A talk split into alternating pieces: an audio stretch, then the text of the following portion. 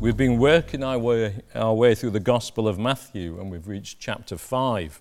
It's the Sermon on the Mount where Jesus lays out his manifesto. Now, in a UK election manifesto, it's a, a publication issued by a political party before a general election, and it contains the set of policies that the party stands for and would wish to implement if elected to govern. Jesus' manifesto is that set of attitudes and actions, that outlook and inner character that Jesus wants his followers to have and exhibit.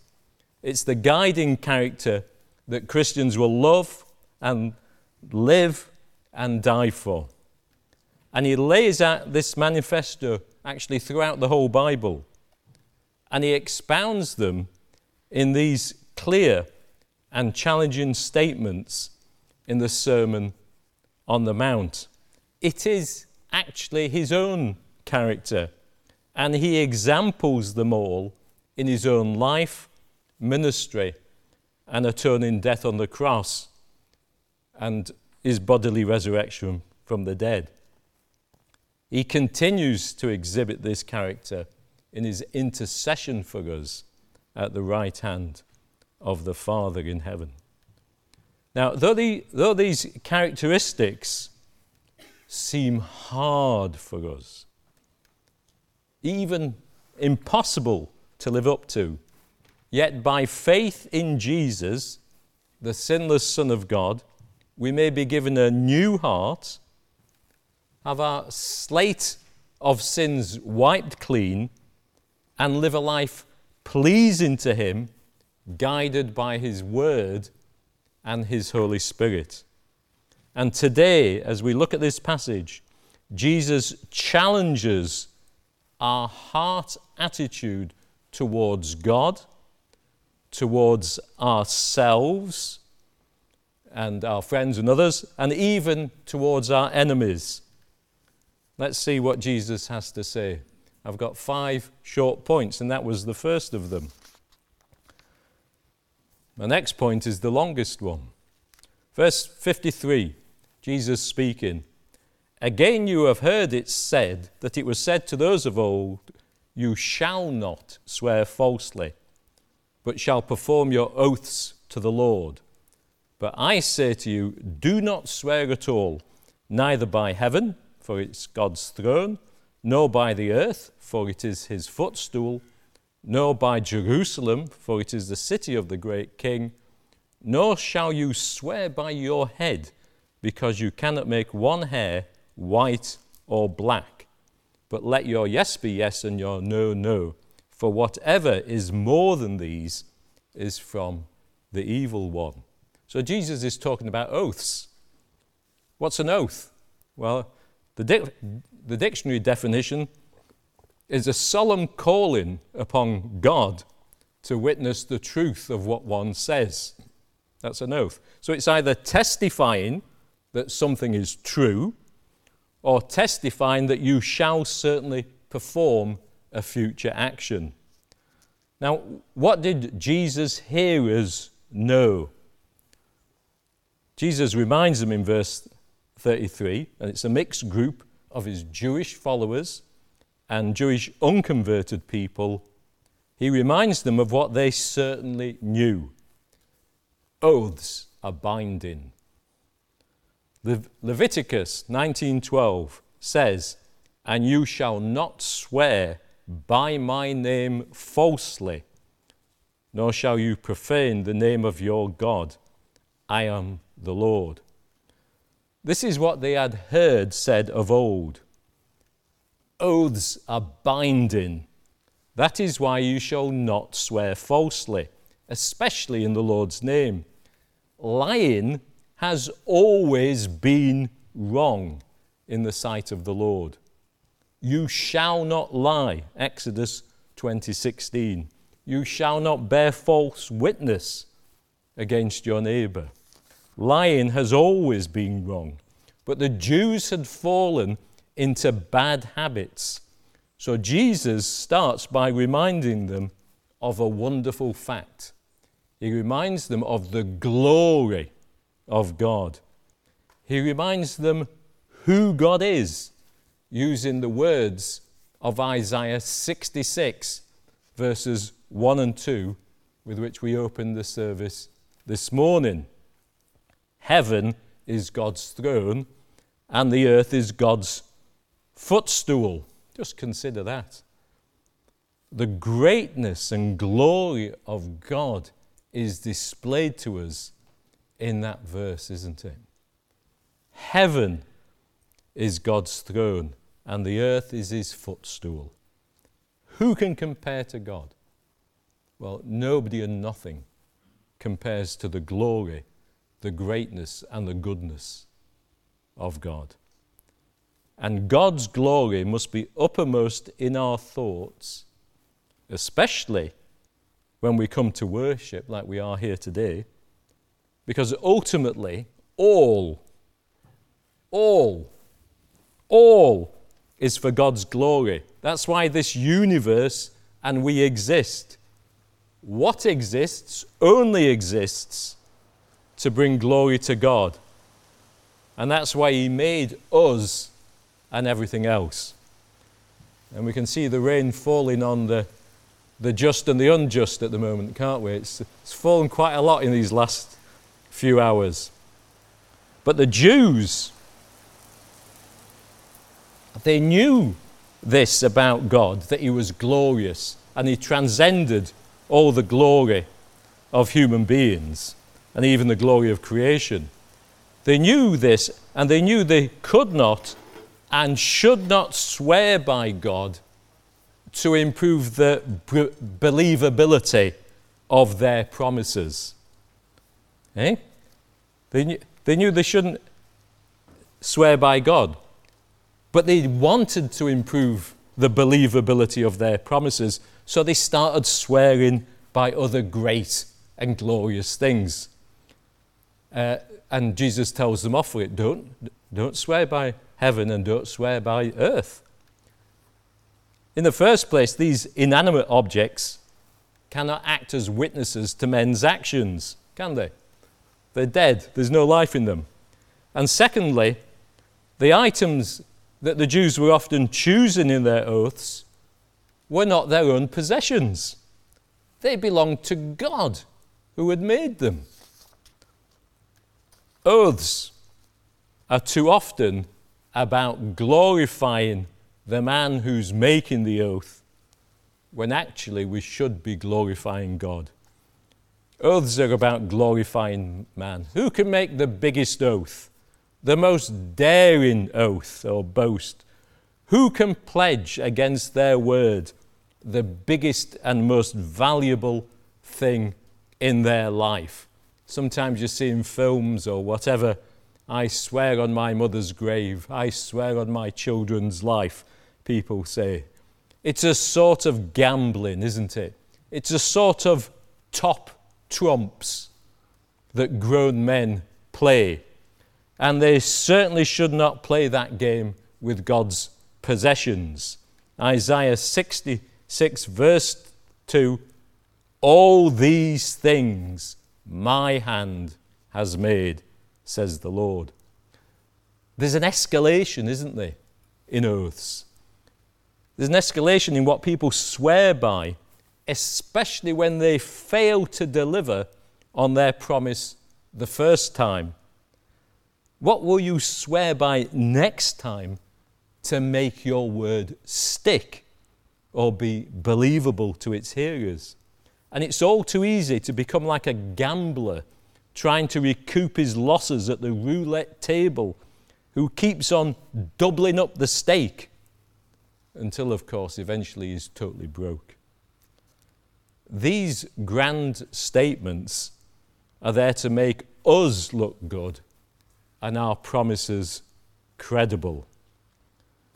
You know, would we make such an oath if we were actually giving those items as hostages, hostages that will be taken away from us when we weak, fallible humans fail to perform what we have sworn?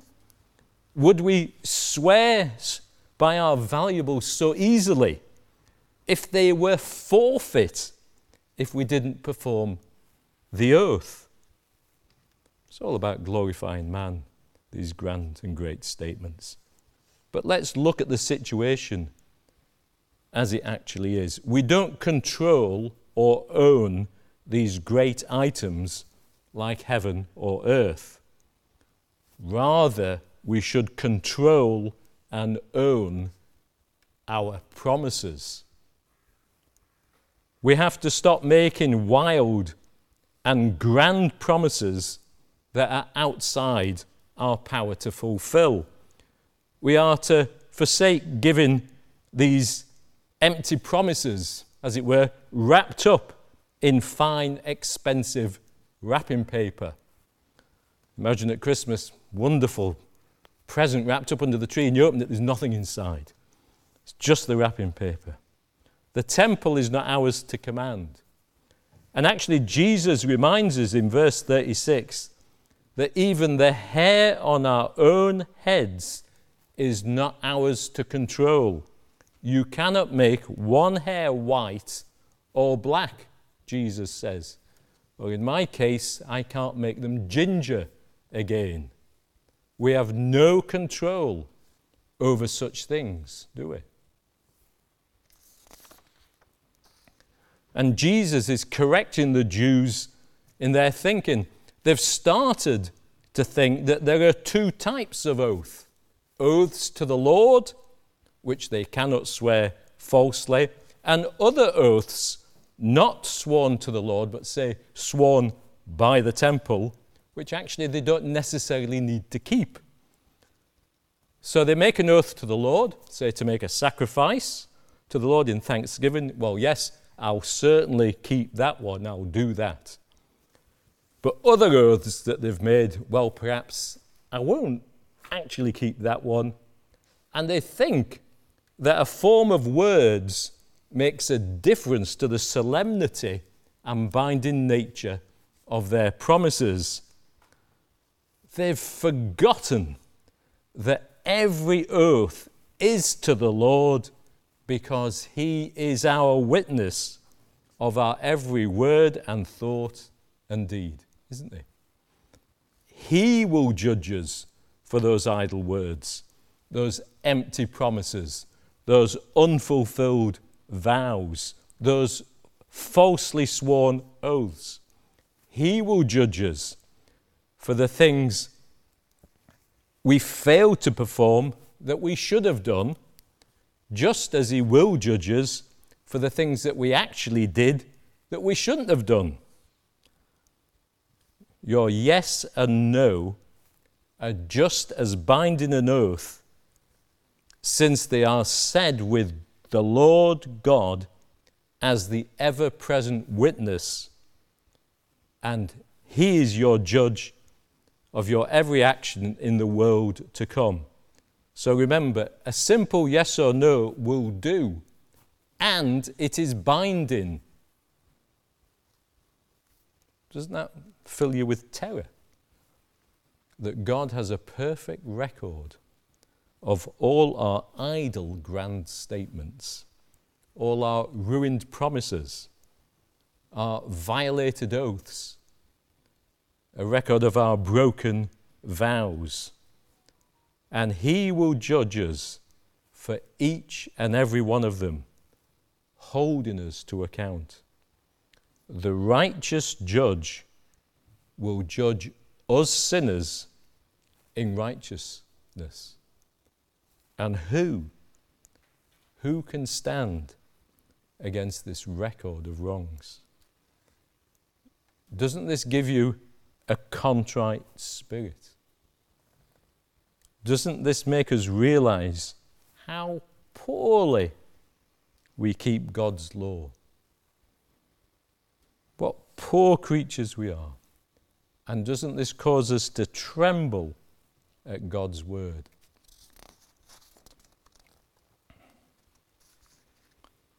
So Jesus has looked at earths, and in doing so, he's displayed the glory of God and he's compared it to our own situation. And now in verses 38 to 42, he's going to look at how we should be dealing with, with others. It's amazing, isn't it, the Word of God, when we read it? And I hope you do read it. Doesn't it measure us and find us wanting? Don't you find that? I often do. And these few verses here are a measuring line, they're a ruler put next to our attitudes and actions. And indeed, they've been put next to my attitudes and actions of this very week. And didn't I come up short? I have to admit. And in this passage, Jesus now tests how our hearts are regarding retribution, justice, and mercy in dealing with friends and others. Verse 38 Jesus says, You have heard that it was said, an eye for an eye and a tooth for a tooth. Jesus is reminding them of what they know from Exodus 21 24, uh, verses given by the Lord God to Moses at the very foundation, the time of the foundation of the Jewish nation. Now, an eye for an eye and a tooth for a tooth. This verse is not about demanding tit for tat. Rather, because violence all too often runs away with itself, an eye for an eye is about setting an absolute maximum limit to the demands of the injured party in disputes. But look at human nature all too soon, this maximum limit set by God becomes the minimum acceptable to people who feel injured. People wanted their pound of flesh, they demand their rights. I've lost this, therefore he also must lose that. And soon, there's no place for mercy in their hearts and there's no place for God's justice. The Jews knew that God reserved the right of vengeance to himself. He would repay. Deuteronomy 32, 35 to 36 says, It is mine to avenge, I will repay. In due time their foot will slip, their day of disaster is near, and their doom rushes upon them. The Lord will vindicate his people and he will give justice concerning his servants. And as long as the Jews had been a nation, they'd known that as well. Jesus' hearers knew it. But just like us, they were bloodthirsty, selfish, impatient. And Jesus challenges them and us not to get even. Jesus is challenging us not to get even. The Apostle Paul writes in Romans 12 17, Repay no one evil for evil. Do not take revenge, my dear friends, but leave room for God's wrath. For it is written, It is mine to avenge, I will repay, says the Lord we are being challenged in our view of the righteousness of God, in our view of the certainty of His word, and the outcome of His judgment to come. Here's a question. Answer it in your own hearts. Do we truly believe that God will repay in full evildoers? Do we truly believe that? Well, if so, we don't need to do anything to them now, do we? He will repay. Have you got confidence in God and His justice? He will repay. In fact, for us to get satisfaction now and for God to inflict His righteous punishment later would be to overload that guilty person with, would overload them with righteous retribution, wouldn't it? We're being challenged on the place of mercy in our hearts. You and I are to act with mercy and grace in the here and now. Now, what a challenge that is to us. When we think we've been wronged, all we want to do is dish out wrath and retribution while our blood is still hot and riled. Don't we? I don't know about you, but this is a real challenge to me personally. And I need help from Jesus, the Son of God, to be forgiving in these situations. Don't you? My natural reaction, when, when, when I've been aggrieved by somebody, my natural reaction is to get even and actually, usually, to get ahead. But we have to show the mercy that our God is famous for. This is a very hard thing for us to do, but it's a clear commandment of the whole Bible. May God give us help to live up to His word. And Jesus rams home this situation by making us consider our response in four hard cases in verses 39 to 42. So Jesus is saying we're to be gracious and we've got to be giving and caring even in tough situations. Really, Jesus? Yes, really. Verse 39 But I tell you not to resist an evil person, but whoever slaps you on your right cheek, turn the other to him also. I find this to be a tough one.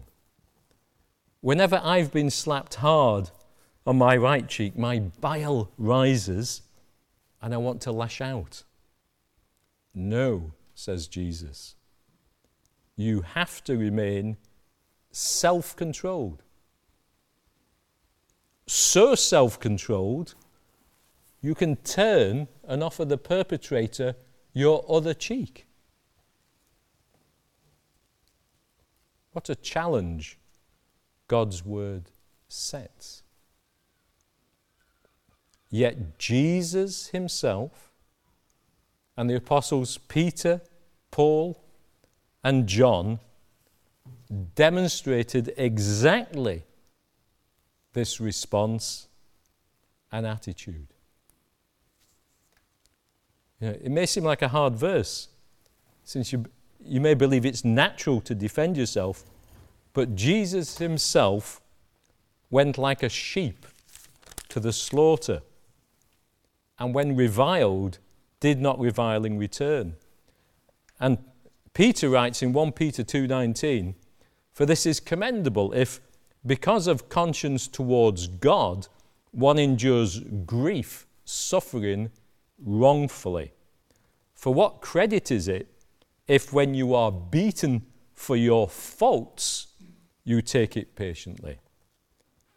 But when you do good and suffer, if you take it patiently, this is commendable before God. For to this you were called, because Christ also suffered for us, leaving us an example that you should follow in his steps. That's, that's tough teaching. We have to be like the Lord Jesus Christ. And Peter, he put this into practice, and it's recorded there in Acts chapter 5 40, when the Sanhedrin had called for the apostles, and it's talking about Peter and John. When the Sanhedrin had called for the apostles and beaten them, the Sanhedrin commanded they should not speak in the name of Jesus and let them go. The apostles departed from the presence of the council, rejoicing that they were counted worthy to suffer shame for his name. And those of us that have been with us as we've gone through many other passages in Acts of the Apostles will see the Apostle Paul in very similar situations. Could we do the same? Could you? Could I do the same? Could I rejoice when beaten? Would I be in the prison at night in chains after a severe beating singing psalms and hymns? I don't know. But that's the challenge. That's the requirement put upon us.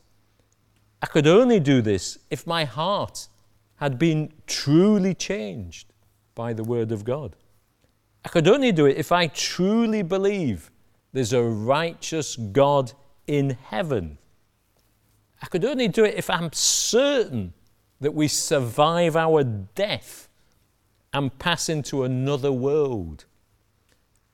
And I could do it if I only believe that Jesus Christ is the righteous judge of all the living and the dead, dispensing justice.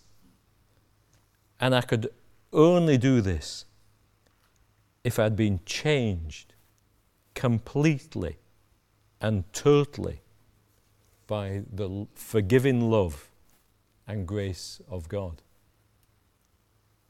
Have you? That's what Jesus calls us to do in those four hard cases. And Jesus continues with this challenge about the realities in our hearts and nature.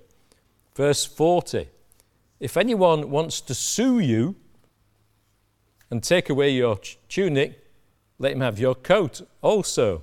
So you're not in that situation reacting on the instant, uh, perhaps with hot blood, but in the, perhaps a more considered thing, somebody presents you with a, a legal petition.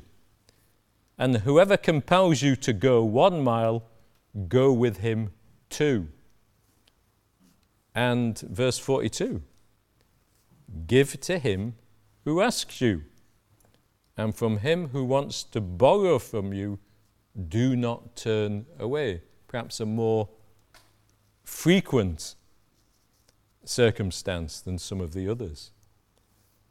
But it, uh, it begs the question how attached are you to your possessions? And how attached are you to your time in this life?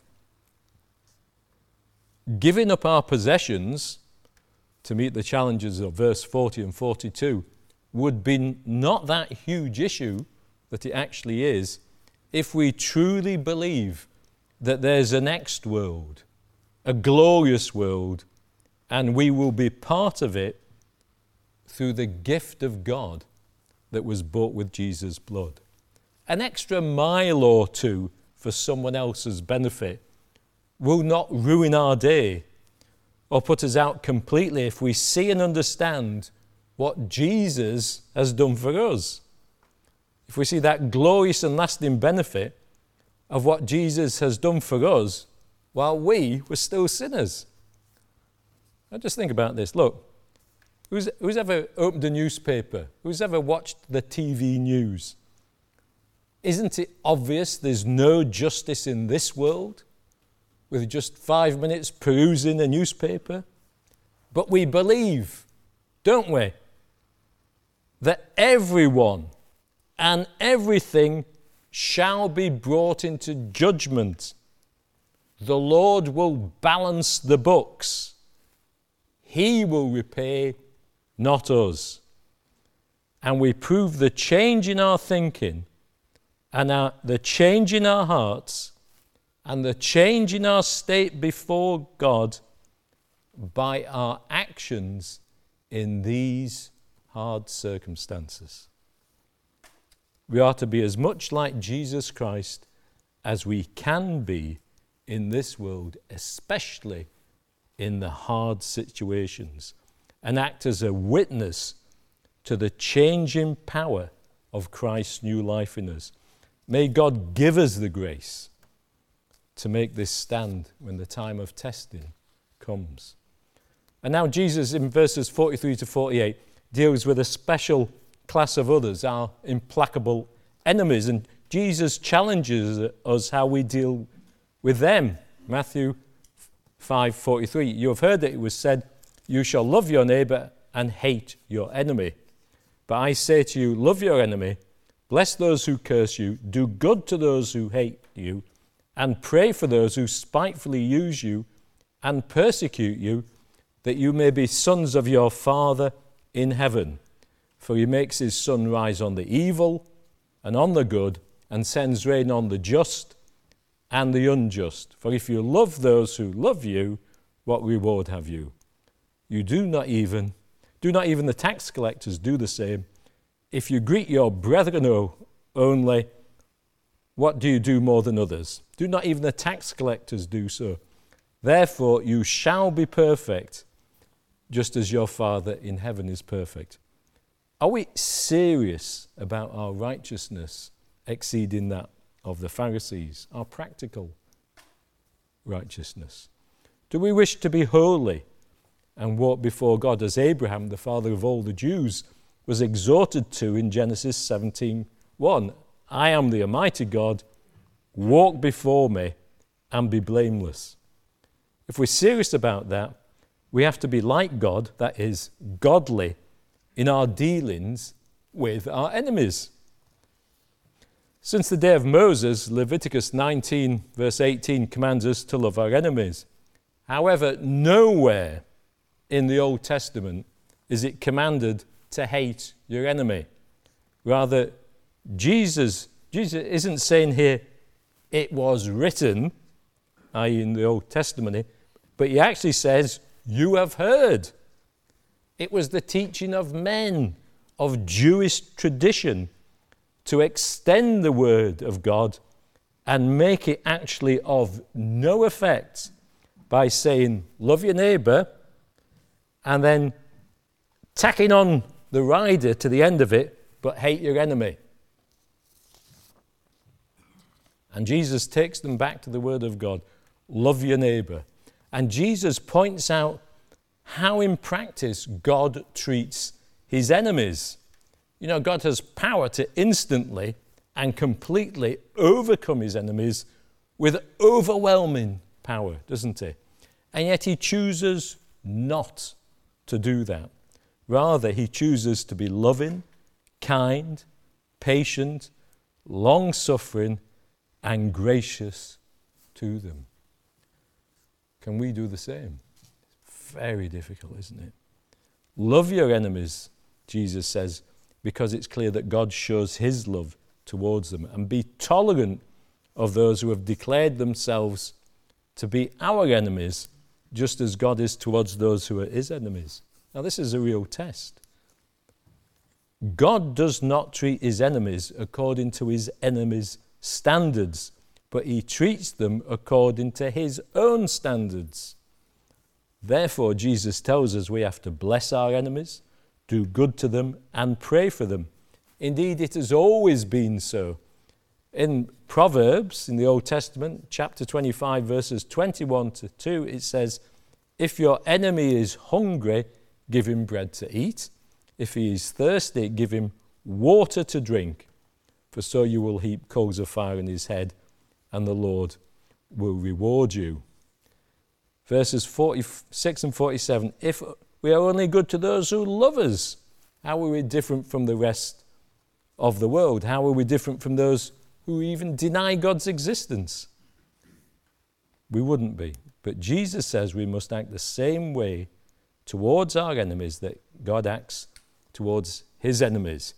He gives them life and every blessing. For instance, he gives them the sunshine and rain that make their crops grow so that they can feed themselves. But what about the bad things that these enemies have done? God will deal with them in His time, while we here are to show our love for them. Romans 5 8. God demonstrates His own love for us in this that while we were still sinners, as sinners we were enemies of God, while we were still sinners, Jesus Christ died for us. Where would we be if God had not shown his love to us, his enemies? We'd be lost and without hope. Where will our enemies be if we don't show them God's love? They'll be lost and without hope. And we have to demonstrate that changed heart and nature in us by emulating the character of God, showing love to our enemies. Verse 48 Therefore be perfect, just as your Father in heaven is perfect. We've got to show the character of a, of a mature Christian by dealing with our enemies with love. Now, the Sermon on the Mount is this election manifesto of being a Christian, and it's all about the heart. Are you right inside? Then you'll be right outside. And the Sermon on the Mount teaches us much about Jesus. It is Jesus revealed. The Sermon on the Mount shows that he understands God's word, the Old Testament, in a way others never, never did. And actually, the crowds recognized that he taught them as one having authority. And Jesus declares his words to be on an equal basis with the written word of God as given to the prophets. He says in the passage we've considered three times, I say to you, his words are God's words. And Jesus wants this character change to occur in our hearts. He wants us to be wise men and women and build our life on His words. And let's think about it. We know now what His hearers didn't know then. We know about the crucifixion and the bodily resurrection of Jesus Christ. We know about the atoning death of God's servants, bringing many brothers to glory, which all prove that Jesus is the Lord God in person. Let's face it, we, we, we can't change our own hearts.